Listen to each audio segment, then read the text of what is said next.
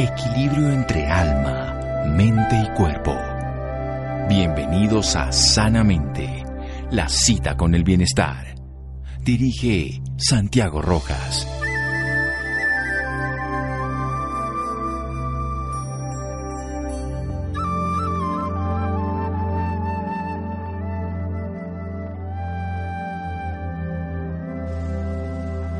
La aptitud física no es solo una de las claves más importantes para un cuerpo sano, sino que es la base de una actividad intelectual dinámica y creativa. John F. Kennedy.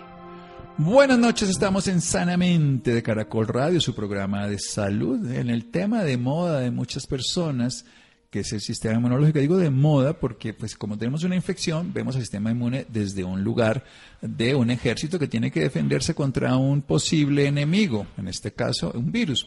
Sin embargo, el sistema inmune es mucho más que eso y todo el día está trabajando, toda la noche, está siempre activo, defendiéndonos contra invasores, pero también regulando funciones internas. Y tenemos además un conocimiento muy antiguo de cómo la nutrición puede afectar en una o en otra dirección el sistema inmune. ¿Será que con la nutrición podemos fortalecerlo, como también sabemos que podemos dañar el sistema inmunológico. Por eso llamamos al doctor Miguel Ángel Gómez. Él es nutricionista en la Universidad Javeriana, especializado en inmunonutrición, específicamente en la nutrición del sistema inmune, y nutrición deportiva, así como en actividad física para la salud por el Centro de Control de Enfermedades de Estados Unidos, autor de varios libros de nutrición, investigador y docente universitario. Después hablaremos a propósito de un reciente libro que publicó sobre el tema. Doctor Miguel Ángel Gómez, buenas noches y gracias por acompañarnos. Buenas noches, doctor Santiago Rojas, y un saludo a todas las personas que nos están escuchando. Muy bien. Doctor Gómez, ¿qué es el sistema inmune para que empecemos a desarrollar la idea general? Pues el sistema inmune es prácticamente un ejército. Yo creo que todas las personas que hablan del sistema inmune desde lo, desde lo, desde lo médico eh, siempre se han referido a como nuestro sistema de defensa y de hecho recibe también ese nombre, sistema de defensa. Y básicamente es un conjunto de órganos y células que están trabajando ahí para protegernos de las agresiones del medio ambiente, eh, de tanto de como pueden ser partículas químicas, como pueden ser microorganismos, especialmente obviamente para microorganismos. Dentro de microorganismos encontramos pues virus y bacterias, Hoy los virus están más de moda que las bacterias, pero pues son esos dos tipos de agentes principalmente los que nos atacan, aunque hay otros tipos de microorganismos eh, como las amebas que pues no, no entran dentro de esas dos clasificaciones, pero nuestro sistema inmune va a estar ahí siempre para, para defendernos de todas esas agresiones y de agresiones que curiosamente nuestro propio cuerpo también genera, como puede ser una célula con potencial cancerígeno. Entonces es un sistema que normalmente las personas tienen muy olvidado y yo siempre doy un ejemplo claro y digo, si le preguntamos a las personas o que hagan un auto ejercicio de conciencia de decir, bueno, ¿dónde está mi sistema inmunológico ubicado? Hablemos de un órgano inmunológico primordial, el timo. ¿Cuántas personas saben hoy en día dónde queda el timo, dónde está ubicado y cuál es la función del timo? Los ganglios linfáticos que básicamente lo sentimos solamente cuando se nos inflaman por una infección, pero no tenemos mucha idea de dónde están ubicados. Entonces, esto es simplemente para aclarar que la mayoría de personas ha tenido muy olvidado su sistema inmunológico y aunque hoy viene una pandemia y refuerza el interés sobre el sistema inmunológico, pues muchas veces recibimos información de muchas partes y no sabemos realmente qué es lo que en términos prácticos nosotros podemos hacer para fortalecer ese sistema inmunológico. Muy bien, doctor Gómez. Vamos a hacer un pequeño corte y desarrollar esa idea completamente. ¿Qué podemos hacer para fortalecerlo desde la nutrición? Seguimos aquí en Sanamente de Caracol Radio. Síganos escuchando por salud. Ya regresamos a Sanamente. Bienestar en Caracol Radio. Seguimos en Sanamente.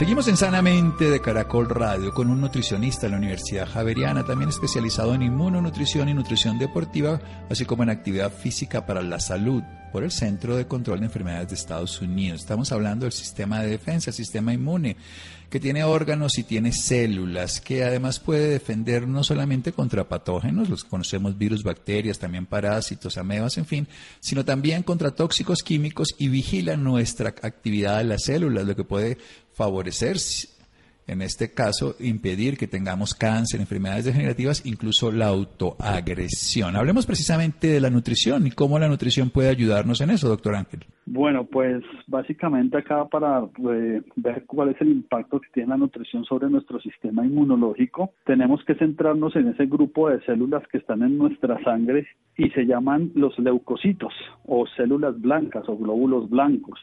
Esos leucocitos se subclasifican en cinco grupos de los cuales yo le pido a la gente que pongamos interés en unos que se llaman los neutrófilos y otros que se llaman los linfocitos, que son los que el ser humano más, es, más ha podido estudiar en este momento. Yo a, esas, a esos cinco grupos de células los he llamado las fuerzas protectoras inmunitarias y básicamente ellas pues como todas las células de nuestro organismo, reciben parte de lo que nosotros comemos o, de nuestra nutrición. O sea, van a ser afectadas por la forma en la que nosotros estamos comiendo. Hoy en día es muy famoso el tema de la vitamina C y siempre nos han dicho, bueno, la vitamina C para fortalecer el sistema inmunológico, al igual que recientemente está saliendo la vitamina D. Pero no nos podemos olvidar de otros nutrientes como son la vitamina E, el zinc, el selenio no nos podemos olvidar de unos microorganismos beneficiosos para nuestro cuerpo que se llaman los probióticos y de suplementos como el ajo, la echinacea, el sauco, el ginseng, la glutamina, que son suplementos que pueden llegar a fortalecer ese sistema inmunológico. Miremos el ejemplo de la vitamina C y qué impacto puede tener la vitamina C sobre el sistema inmunológico. Miremos en resultados, que es lo que a mí más me gusta tener en cuenta, porque a veces toda la parte fisiológica, bioquímica, pues no le dice mucho a la gente. Pero la vitamina C tiene el potencial de prevenir el contagio de una enfermedad infecciosa en un 15%. ¿Por qué tiene este, este potencial? Porque los estudios nos han mostrado que el 25% de las personas que están allá afuera tienen deficiencia de vitamina C en su sangre y básicamente es porque no incluyen los alimentos que son especialmente fuente de esa vitamina C, donde todos sabemos obviamente que están las frutas, pero más allá de las frutas en general, yo he desarrollado algo que se llama la clasificación funcional de los alimentos. La clasificación funcional de los alimentos toma todas las frutas en general y las subdivide en tres grupos. Esos grupos son frutas ricas en vitamina C, precisamente, frutas ricas en antioxidantes y frutas complementarias. Estos tres subgrupos no significan que uno sea mejor que el otro, simplemente lo que me está dando un mensaje de que debemos eh, consumirlos a diario en conjunto. Es decir, yo todos los días debería levantarme y decir dentro de mi alimentación saludable, yo debo consumir una de las frutas que está perteneciente a cada uno de esos subgrupos como estamos hablando del sistema inmunológico y el potencial que tiene la vitamina C sobre el funcionamiento de estas células, entonces centrémonos en ese grupo de las frutas ricas en vitamina C. Se las nombro a las personas que nos escuchan con sus porciones. Fresas, seis unidades. En Colombia tenemos la gran suerte de tener la guayaba, media unidad es una porción de guayaba.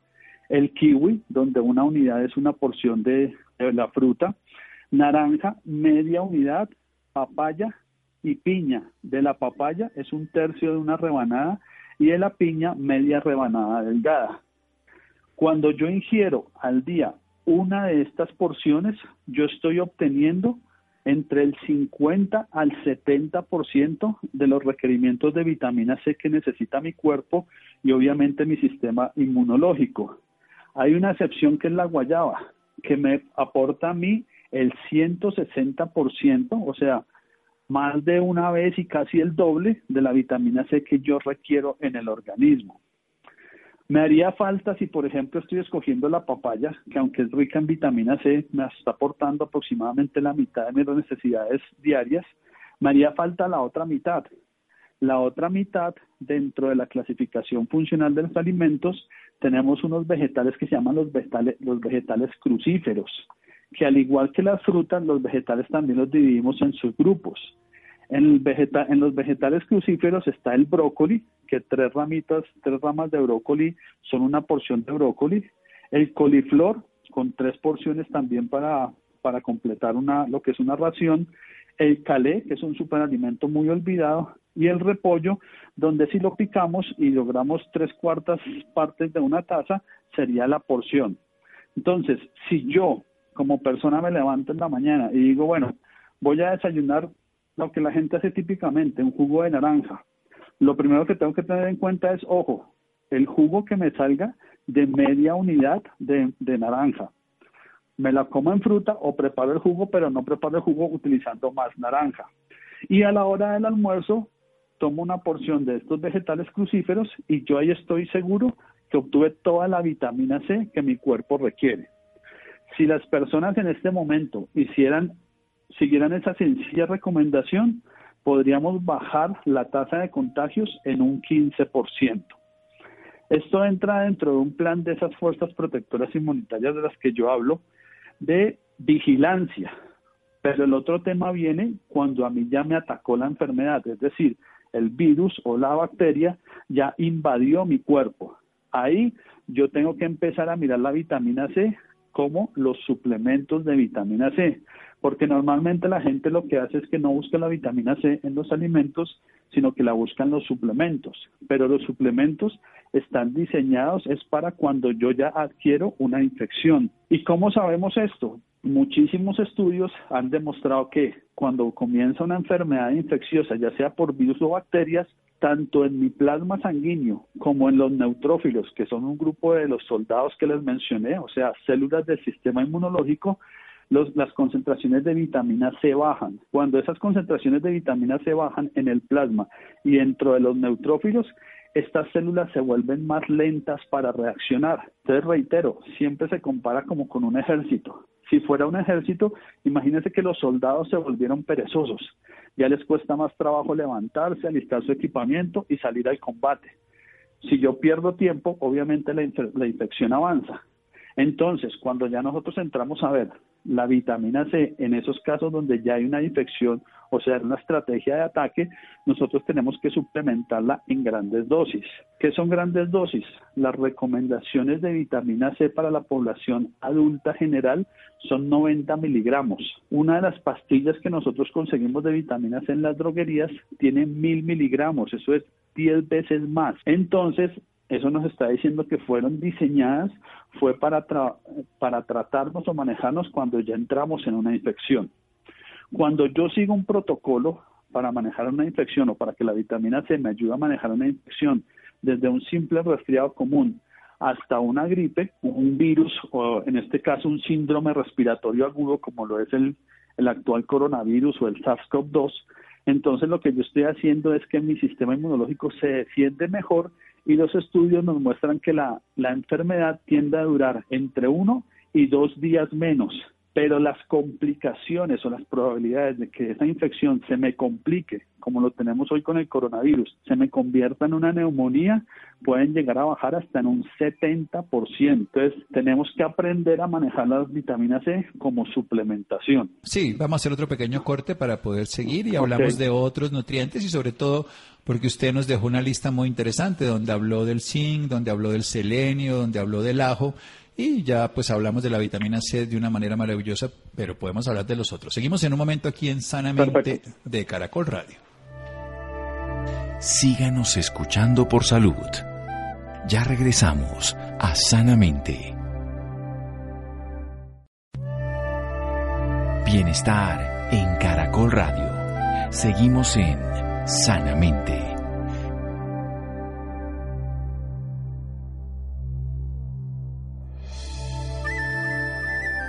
Seguimos en Sanamente de Caracol Radio. Estamos hablando con el doctor Miguel Ángel Gómez, el nutricionista de la Universidad Javeriana, especializado en inmunonutrición.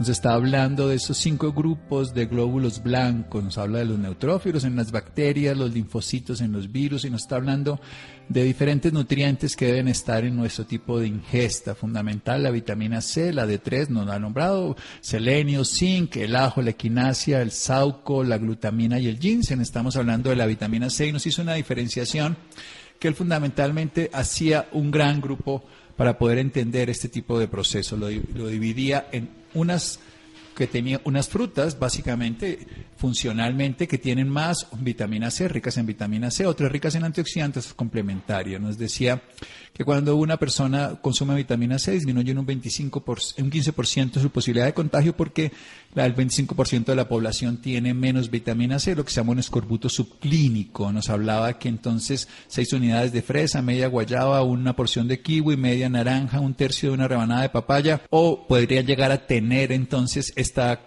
o media o media porción de una piña, pues una una rebanada de piña podría tener el 50-70% de las necesidades de vitamina C y también las crucíferas como tres ramos de brócoli, coliflor, el kale o el repollo podrían llegar a servirnos. Que cuando lo tomamos previamente disminuimos, cuando lo tomamos en mayor cantidad ya cuando está la infección lo que va a hacer es disminuir las complicaciones, que eso es muy importante, y acortar el tiempo de enfermedad. Hablemos de los otros nutrientes, doctor Ángel, Miguel Ángel. Bueno, la vitamina D, que ha tomado mucha fuerza y de hecho ha sido uno de los primeros nutrientes que se ha probado directamente frente al coronavirus o al nuevo coronavirus. Eh, ya se hizo las primeras investigaciones en Asia y ya demostraron que las personas que tienen buenos niveles de vitamina D antes de, ser, de ser sometidos a la infección tienen un riesgo reducido bastante importante de sufrir complicaciones por, la, eh, por, por, el, por el virus, es decir, mucho menor riesgo de que terminen en una UCI. La vitamina C entonces es fundamental para el sistema inmunológico. Aún no entendemos desde el punto de vista fisiológico cómo es realmente que actúa, pero sí hemos visto esos resultados y resultados anteriores que se han visto con la tuberculosis. Eh, ya desde hace bastante tiempo se sabe que las personas que tienen deficiencia de vitamina D en su sangre presentan un 60% más riesgo de contagiarse de tuberculosis, pues que es una enfermedad bastante antigua y por lo tanto sabemos mucho de ella. Pero lo que les digo, ya salió el primer estudio donde dicen eso, eso, eso que, que sabíamos de la tuberculosis es aplicable a este nuevo coronavirus. Entonces tenemos que obtener suficiente vitamina D y acá obviamente lo ideal viene combinar dos fuentes. Una, que es la síntesis que hace el organismo cuando se somete a la luz. Eso sí teniendo en cuenta que si yo me aplico un protector solar y salgo al sol, el protector solar inhibe la síntesis de vitamina D, entonces esa exposición al sol no contaría, así sea el protector solar más leve que exista, con el factor de protección más leve que exista, me va a impedir la formación de vitamina D. Eso ha hecho que las personas cada vez tengan mayor deficiencia de vitamina D. Lo mismo ahora que estamos en cuarentena. Si yo me expongo a través de una ventana, a través de un vidrio, la, la capacidad del cuerpo para formar vitamina D con la luz está reducida. Entonces tenemos que como jugar con una combinación entre lo que mi cuerpo puede sintetizar en la piel gracias a los rayos de, del sol con lo que podemos adquirir de los alimentos. Hoy en día los europeos, que es donde más estudios se ha hecho, cuentan con un 40% de deficiencia de vitamina D en la, en la población. Eso quiere decir que de 100 europeos, 40 presentan deficiencia de vitamina D y se calcula que ese porcentaje durante el invierno se puede incrementar hasta en un 60%. Entonces, eso nos dice que las fuentes de vitamina D alimenticias también son muy importantes y esas fuentes son el salmón, la trucha arcoíris, el esturión, que es otro tipo de pescado, el atún, el arenque y las sardinas. Esas son excelentes fuentes de vitamina D tenemos que consumir porciones relativamente pequeñas, 120 gramos de trucha, salmón o esturión y 200 gramos de salmón. Eso básicamente es la porción que viene en una lata de salmón. Con que hagamos eso tres veces a la semana, estamos reforzando la vitamina D que nuestro sistema inmunológico requiere. Otra fuente importante, los múltiples alimentos que hay fortalecidos con vitamina D antes eran más comunes en Colombia, ahora se han hecho poco populares, pero aún así encontramos algunos. Entonces yo invito a la gente que cuando vaya al supermercado busque de pronto esos jugos de naranja que vienen fortalecidos con vitamina D, algunos productos a base de cereales que vienen fortalecidos con vitamina D, porque eso nos va a ayudar a ir sumando más vitamina D a nuestra alimentación. Sin embargo, siempre va a ser importante el consumo de los alimentos y especialmente en las personas de raza negra porque esas personas sí por su color de piel tienen son mucho menos propensas a sintetizar vitamina D a través de la piel. Entonces, en ellas es todavía más importante. Lácteos enriquecidos con vitamina D, cereales enriquecidos con vitamina D, pero ahí tenemos que hacer el trabajo de buscar en las etiquetas y ver cuál es la concentración de vitamina D en este tipo de alimentos. Hablemos de la vitamina E. La vitamina E es uno de los suplementos más consumidos por las personas. Eh, ha tenido mucha fama y es normal que uno vaya a una droguería y encuentre suplementos de vitamina D. La necesitamos en nuestra alimentación. Tenemos que obtenerla de nuestra alimentación. Pero cuando hablamos de los suplementos, en este caso los suplementos pueden hacer más daño que beneficio. Hay estudios que nos demuestran que las personas que consumen demasiada vitamina E, el sistema inmunológico funciona más lento. Y recuerden lo que yo les he comentado, estas fuerzas protectoras inmunitarias básicamente son unos soldados microscópicos que nosotros tenemos que se mueven por todo nuestro cuerpo. Ellos tienen que, eh, tienen que cruzar barreras entre los órganos, entre los tejidos y el exceso de vitamina E parece que los hace más perezosos. Como la vitamina E es una vitamina liposoluble, eso quiere decir que nuestro cuerpo la retiene dentro de su dentro del organismo durante más tiempo, a diferencia de la vitamina C que la eliminamos rápidamente. Entonces tengamos mucho cuidado con los excesos de vitamina E. Pero como les digo, por otro lado es importante reiterar que sí la necesitamos para un buen funcionamiento de nuestro cuerpo y para un buen funcionamiento de nuestro sistema inmunológico. El otro nutriente fundamental, el zinc. Eso. Sí, vamos con el zinc. El zinc es obviamente otro de esos, de esos nutrientes que nosotros hemos sabido por muchos años que son beneficiosos para nuestro sistema inmunológico y siempre nos hemos preocupado por dar suficiente zinc a las personas, a los niños, tiene una función muy importante para abrir el apetito en los niños o mejorar el, el tema del sabor pero tenemos que pensar que el zinc también es una, buena fuente eh, o un buen nutriente para nuestro sistema inmunológico. Hay que obviamente obtenerlo de la alimentación y básicamente para lograr eso tenemos que combinar diferentes porciones de lácteos con alimentos de origen animal como el huevo, el pollo y porciones adecuadas de carne y las leguminosas, que es donde nosotros más fácilmente encontramos el zinc. Pero el zinc al igual que la vitamina C, también puede dar un pasito más allá.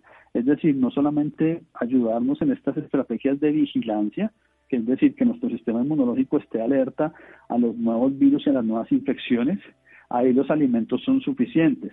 Pero también hay otro potencial grandísimo en cuando la infección ya me ataca, o sea, ya el virus me invadió, empezó a entrar a mis células, comienza a enfermarme a las células y eso me genera esos síntomas. Entonces el zinc ahí ya lo podemos empezar a utilizar como suplementación en pastillitas. Pero estas pastillas tenemos que ser muy conscientes que son muy especiales. Son unas pastillas que son de dilución en la boca. ¿Qué hemos aprendido? Que con virus como los rinovirus, como el virus H1N1, que es el virus de la gripa, y otros virus de resfriados comunes, cuando nosotros diluimos esas pastillas en la boca, el zinc, el zinc hace que el virus pierda su capacidad de reproducción. Es decir, si un virus podría producir otros, otra familia de cinco virus en un minuto, por dar un ejemplo, el zinc ayuda a que ese proceso se reduzca que solamente puede reproducir una sola copia del virus a menor cantidad de virus, mi sistema inmunológico, mis neutrófilos, cuando es una infección nueva como lo que está ocurriendo en este momento, que todos nos estamos enfrentando a un virus que antes no existía, entonces los neutrófilos van a poder destruir más fácil todo ese, ese, todos esos microorganismos que nos están atacando, porque básicamente hay una menor concentración de, de esos virus. El virus se está reproduciendo de una forma más lenta. Pero tenemos que saber que eso va a ser con el zinc que nosotros tenemos de dilución en la boca. Si es un zinc diferente, suplementación, pastillitas de zinc, no nos va a funcionar en caso de infecciones. Entonces hay que saber comprar esas pastillitas y normalmente con el advenimiento de los otros medicamentos para las gripas, para los síntomas de las gripas, eh, pues este tipo de zinc ha perdido algo de popularidad. Si le parece, doctor, hablamos del selenio. Sí, nos falta el selenio y algunos el nutriente. Nos quedan cinco minutitos, así que resumirlo en ese espacio de tiempo. Bueno, entonces el selenio también es muy importante para nuestro sistema inmunológico. Es uno de los nutrientes que de pronto, al igual que el zinc, y ya lo vimos cuáles eran las fuentes, de pronto las personas que son vegetarianas, veganas, veganos estrictos, deben tener un poquito más de precaución y ver si lo suplementan. El selenio, el selenio, perdón, lo encontramos en todo lo que son las nueces, eh, especialmente en las nueces de Brasil, una sola nuececita de Brasil me da todo el selenio que mi cuerpo necesita y realmente es un nutriente que ayuda a fortalecer el sistema inmunológico. Entonces las personas que suelen no consumir este tipo de frutos secos, la invitación es a que comiencen a hacerlos. Lo que siempre nos han dicho, un puñadito de 30 gramos al día nos va a aportar todo el zinc que necesitamos. Probióticos. Acá lo que hay que entender es que los probióticos que me fortalecen mi sistema inmunológico para luchar contra infecciones respiratorias son los probióticos que normalmente yo encuentro en productos enriquecidos, pero normalmente son lácteos, porque de hecho las bacterias que más nos han demostrado beneficios son unas bacterias que son típicas o se pueden cultivar en los lácteos y de ello eh, es que yo tengo que buscar esos alimentos que, productos lácteos que son enriquecidos con este tipo de bacterias benéficas para mi salud. Y lo otro es entender que se demora aproximadamente tres meses desde que, yo, desde que yo comienzo a utilizar la suplementación a diario hasta que mi sistema inmunológico realmente se ve potencializado por este tipo de microorganismos que son los famosos probióticos. Entonces la invitación es a que cuando vayamos a comprar un producto lácteo tratemos de fijarnos de que realmente sí sea enriquecido con estos con este tipo de, bacterias. Porque hay otros probióticos que son más para la flora gastrointestinal que no producen beneficios en cuanto o mientras nos referimos a todo lo que son infecciones respiratorias. Ellos no van a funcionar en ese caso. El ajo. Todo el mundo dice el ajo es un antibiótico natural. El ajo es un muy buen nutriente dentro de la clasificación, eh, un muy buen alimento, perdón, dentro de la clasificación funcional de los alimentos se reconoce como un alimento de bulbo o el subgrupo Allium y debemos consumir ajo, un, un dientecito de ajo o cualquier otro de los vegetales pertenecientes a este grupo de, de alimentos tres veces por semana. No es mucho, pero eso es más pensando en beneficios cardiovasculares y beneficios en prevención de cáncer. Cuando hablamos de fortalecer el sistema inmunológico, necesitamos concentraciones más altas de la sustancia activa en el ajo, que es, una, es un, compuesto químico que se llama la lisina. Y eso solamente se logra en los concentrados de ajo, concentrados envejecidos de ajo. Entonces tenemos que aprender a ir buscar un correcto suplemento y suplementar el ajo cuando yo quiero que el ajo me funcione como un ayudante para mi sistema inmunológico. La chinasia, que es una planta originaria de Norteamérica, también ha mostrado que cuando la utilizamos en las variedades purpúrea o agustifolia, me ayudan a fortalecer mi sistema inmunológico, pero nuevamente cuando lo utilizamos en forma de suplementos. Obviamente nosotros no comemos eh, este tipo de, de plantas o de vegetales en nuestra dieta diaria, entonces acá netamente comenzamos a hablar de todo lo que es suplementación, pero ha mostrado resultados muy importantes en la prevención de infecciones a tal punto que hay estudios en unidades de cuidado intensivos con pacientes que están inmunosuprimidos por un tratamiento, un trasplante, etcétera, y al darles el suplemento de chinasia eh, disminuyen las infecciones urinarias, también las infecciones de las vías aéreas, pero también hay muy buenos resultados en prevención de gripas y resfriados comunes. Algo similar ocurre con el sauco, que la planta es la Sambucus nigra, también tenemos que saber elegir un buen suplemento, porque en el caso de la Zambucus nigra, eh, lo que nosotros tenemos que elegir es un suplemento que se ha hecho con las partes aéreas de esta planta. Y acá los estudios más relevantes han sido, por ejemplo, estudios que se han hecho en personas que han viajado desde Australia hasta los Estados Unidos en avión y se ha encontrado que cuando reciben suplementación con sauco en, en, pastillas, en cápsulas, en concentrados, reduce la tasa de contagios en esos vuelos. Hoy en día que estamos hablando de reactivar todo lo que es la industria aeronáutica. Entonces, tenemos que ver este Sauco como una herramienta que yo puedo tener para que si yo quiero comenzar a viajar o tengo que viajar por negocios, pues yo lo, yo lo que digo es no se te olvide también empacar un tipo de, suplemento como este. El ginseng, que desde hace tiempo sabemos y nos han dicho que es muy bueno para fortalecer el sistema inmunológico. De hecho, en Asia, en la parte de Siberia, en la parte de Rusia, eh, siempre han dicho que para enfrentar esos inviernos tan agresivos que, que se dan en esa región, pues el ginseng es bastante útil. Acá lo que importa es aprender a reconocer las variedades, la variedad asiática o coreana y la variedad de ginseng americano, que son los que mejor funcionan y hay estudios que nos dicen que ayudan a prevenir las gripas siempre y cuando utilicemos extractos. No son válidos los tés, los jugos, no son válidos las tinturas, eh, las infusiones, porque es que del ginseng han sacado muchísimos productos. Tiene que ser un extracto estandarizado. Bueno, doctor, se nos acabó. Sí, la glutamina, 10 segundos y nos da sus datos, por favor, para que todos puedan seguir aprendiendo de usted. Muchas gracias, doctor. Yo sé que el tema es un poquito largo. No, buenísimo, solo es el tiempo. vale la pena. Sí. Sí, lo entiendo.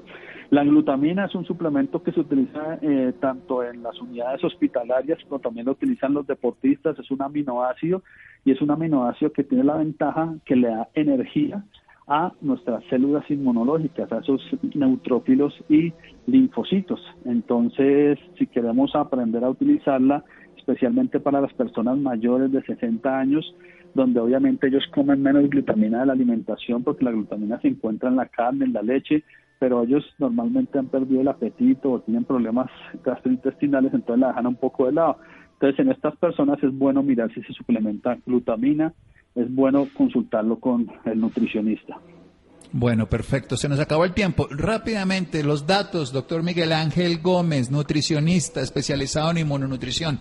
¿Dónde lo podemos seguir, aprender de usted, conocer más? Pues tengo unas redes sociales donde me encuentran como Mejor Nutrición ORG, Mejor Nutrición ORG, ya sea con el hashtag o, o directamente el arroba Mejor Nutrición ORG. Ahí me van a encontrar en Facebook y en Instagram. Eh, en, en Amazon, la plataforma de los libros, si quieren buscar el libro 15 estrategias nutricionales para fortalecer tu sistema inmune, donde hablamos de forma corta, es un libro de 96, 96 páginas solamente, eh, ustedes van a encontrar todo lo que yo les conté acá, mucho mejor especificado, para que lo puedan hacer y poner en práctica y ojalá enfrentar esta pandemia de una mejor forma. Muchísimas gracias, doctor, por el tiempo. Muchas gracias, doctor Miguel Ángel Gómez. Entonces, Mejor Nutrición ORG y ahí lo pueden seguir para aprender de nutrición integral y en este caso del sistema inmune. Seguimos en Sanamente de Caracol Radio. Síganos escuchando por salud. Ya regresamos a Sanamente. Bienestar en Caracol Radio. Seguimos en Sanamente.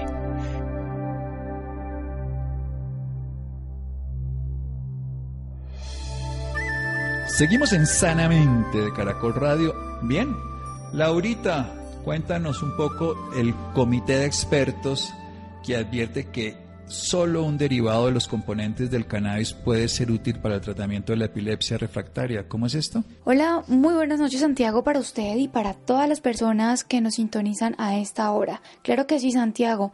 La epilepsia es una de las enfermedades neurológicas más frecuentes y que generan un alto grado de discapacidad para la cual el cannabidiol de grado farmacéutico puede constituir una herramienta terapéutica en casos puntuales. Para hablarnos un poco más sobre este tema nos acompaña en la noche de hoy el doctor Juan David Roa. Él es neuropediatra e intensivista pediatra de la Universidad Nacional de Colombia. Doctor Juan David, muy buenas noches y bienvenido a Sanamente de Caracol Radio. Bueno, muy buenas noches, muchísimas gracias por la invitación y un saludo a toda la gente que nos está viendo en este momento. Bueno, doctor, para iniciar, háblenos un poco de la epilepsia. ¿De qué se trata esta patología? La epilepsia es una enfermedad crónica que consiste en una serie de descargas eh, neurológicas anormales que pueden o no pueden producir eh, reacciones en el cuerpo. Es decir, yo puedo tener convulsiones o puedo tener otro tipo de manifestaciones, pero son relacionadas precisamente con esta descarga cerebral anormal. Doctor, ¿y quiénes son más propensos a tener esta enfermedad? La epilepsia es una enfermedad que se produce en todas las edades de la vida. Sin embargo, los dos extremos de, de, la vida son los extremos en los que más frecuentemente se puede producir la enfermedad, es decir, en niños pequeños y en adultos mayores. Es una enfermedad muy frecuente, en Colombia más o menos dos de cada 100 personas pueden, pueden padecer epilepsia, entonces es muy frecuente. Como se dijo anteriormente, un comité de expertos advierte que solo un derivado de, de los componentes del cannabis puede ser útil para el tratamiento de la epilepsia refractaria. Háblenos un poco de esto, doctor aclarar un poquito en cuanto a la, epilepsia refractaria porque desafortunadamente eh, con la aparición de, del cannabis y todos los, los derivados que este tiene, con las ventajas que tiene en muchos, en muchos escenarios, también ha venido eh, diciéndose que es un medicamento que es efectivo para la epilepsia. Sin embargo, eh, la recomendación que precisamente hemos venido tratando de hacer es que la epilepsia que se trata con cannabis son, tipos específicos de epilepsia que son poco frecuentes y que son muy severas. Nosotros, son tipos de epilepsia que nosotros llamamos epilepsias refractarias, que no responden a las medicaciones habituales y que requieren un manejo por un médico especialista que sepa específicamente de epilepsia, de neurología o neurología pediátrica para enfocar mejor estos pacientes. Ahora bien, lo que buscamos en el, en el consenso fue precisamente reunir una serie de expertos para que basados en la literatura mundial, en todo lo que existía sobre la evidencia del manejo de, epilepsia con específicamente cannabidiol, este componente del cannabis, diéramos un tratamiento y unas claves específicas de cómo se debe manejar pacientes con epilepsia refractaria con, con medicamentos con cannabidiol y más específicamente con un medicamento que fuera de características farmacéuticas, que tuviera todas las especificaciones requeridas para ser manejado como un medicamento y no como una forma artesanal. ¿Y quiénes pueden eh, tener acceso a este tratamiento? la indicación específica es para unos tipos de epilepsias que son denominados epilepsias refractarias, epilepsias que no responden a medicamentos y que son evidentemente manejadas por neurólogos o neurólogos pediatras expertos en este tipo de pacientes. No es para cualquier persona ni cualquier persona que tenga epilepsia, sino un porcentaje mucho más pequeño de pacientes con epilepsia que no sean respondedoras a otros medicamentos. Y por ejemplo, eh, usted me habla de, de la epilepsia refractaria esta patología le puede dar también a los bebés? Tenemos pacientes de, edades muy pequeñas hasta edades muy avanzadas con ese tipo de epilepsia. Entonces es, poco frecuente, sí, definitivamente, pero sí hay niños pequeños, bebés que tienen epilepsias que no se controlan con los medicamentos de elección. Generalmente cuando uno tiene una persona con epilepsia, como les decía, siendo una enfermedad muy frecuente, el manejo inicial en un porcentaje muy alto de las personas cuando se enfocan de manera adecuada, cuando son vistas por un especialista, cuando se trata y la persona sigue las recomendaciones que ese especialista le da, se puede controlar fácilmente. Sin embargo, hasta en un 30%, es decir, 3 de cada 10 personas no logran controlar esa epilepsia a pesar de ese manejo. Eh, y en uno de estos tipos específicos de epilepsias, el cannabidiol puede tener, puede tener una, una, una indicación específica. También quería preguntarle por las contraindicaciones. Una de las recomendaciones que estábamos dando en el consenso, nos reunimos tratando de establecer cuáles son las mejores recomendaciones, es, bueno, a qué pacientes viene dirigida, cuál es la indicación, cuál es la eficacia, cuál es la seguridad, y sabemos que es un medicamento seguro, pero es un medicamento seguro, pero cuyas indicaciones muy puntuales.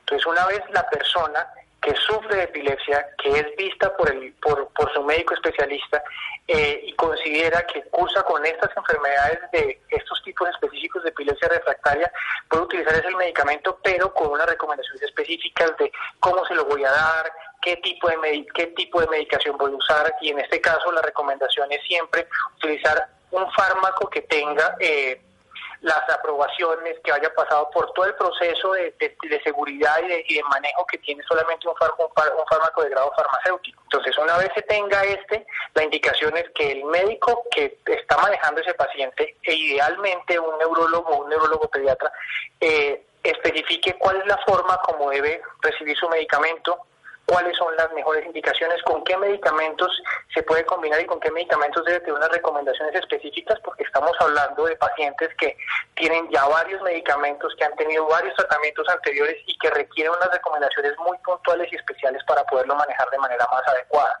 Doctor, y por ejemplo las personas que nos están escuchando en este momento y deseen, no, no, conozcan mucho sobre el tratamiento y lo necesiten, ¿dónde lo pueden, dónde pueden encontrar más información?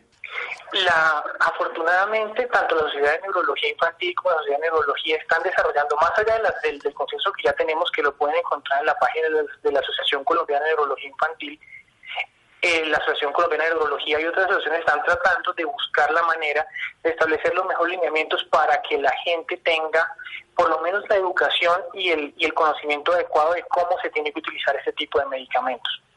Hay que tener en cuenta que estamos hablando específicamente de algo que lo tengo que manejar como manejo un medicamento, con una prescripción médica específica, eh, con unas recomendaciones hechas por el médico. Entonces, para aquellas personas que eh, están interesados al respecto, la mejor recomendación es acuda a su médico y consulte con su médico si usted puede ser un candidato para este tipo de opciones. Esta recomendación es muy importante porque desafortunadamente con, con el con el boom de las de los medicamentos con base en cannabis pues existen muchas preparaciones eh, y de estas muchísimas no tienen las indicaciones y las recomendaciones específicas que debe tener algo como, como un medicamento que tenga las características farmacéuticas. Entonces hay que tener mucho cuidado y la recomendación incluso que hacemos nosotros desde el comité de expertos es utilicen medicamentos que tengan eh, las especificaciones y todo lo que un medicamento farmacéutico me puede dar. Esa es la recomendación más importante. Y siempre acuda a su médico y haga esto de la mano de su, de, su médico y especialmente el médico neurólogo, el médico neurólogo pediatra, que son los que estarían en condiciones de tratar de orientarlo en la mejor forma de hacerlo. Perfecto, doctor. Muchísimas gracias, doctor Juan David, por esta valiosa información y por acompañarnos esta noche en Sanamente de Caracol Radio. A ustedes muchísimas gracias y un saludo para todos. Buenas noches. Interesante, gracias. Mi querida Laura, a gracias a Iván también, a Rolando, a Ricardo Bedoya, a Freddy, a Jessy Rodríguez. Quédense con una voz en el camino con Ley Martín. Caracol piensa en ti. Buenas noches.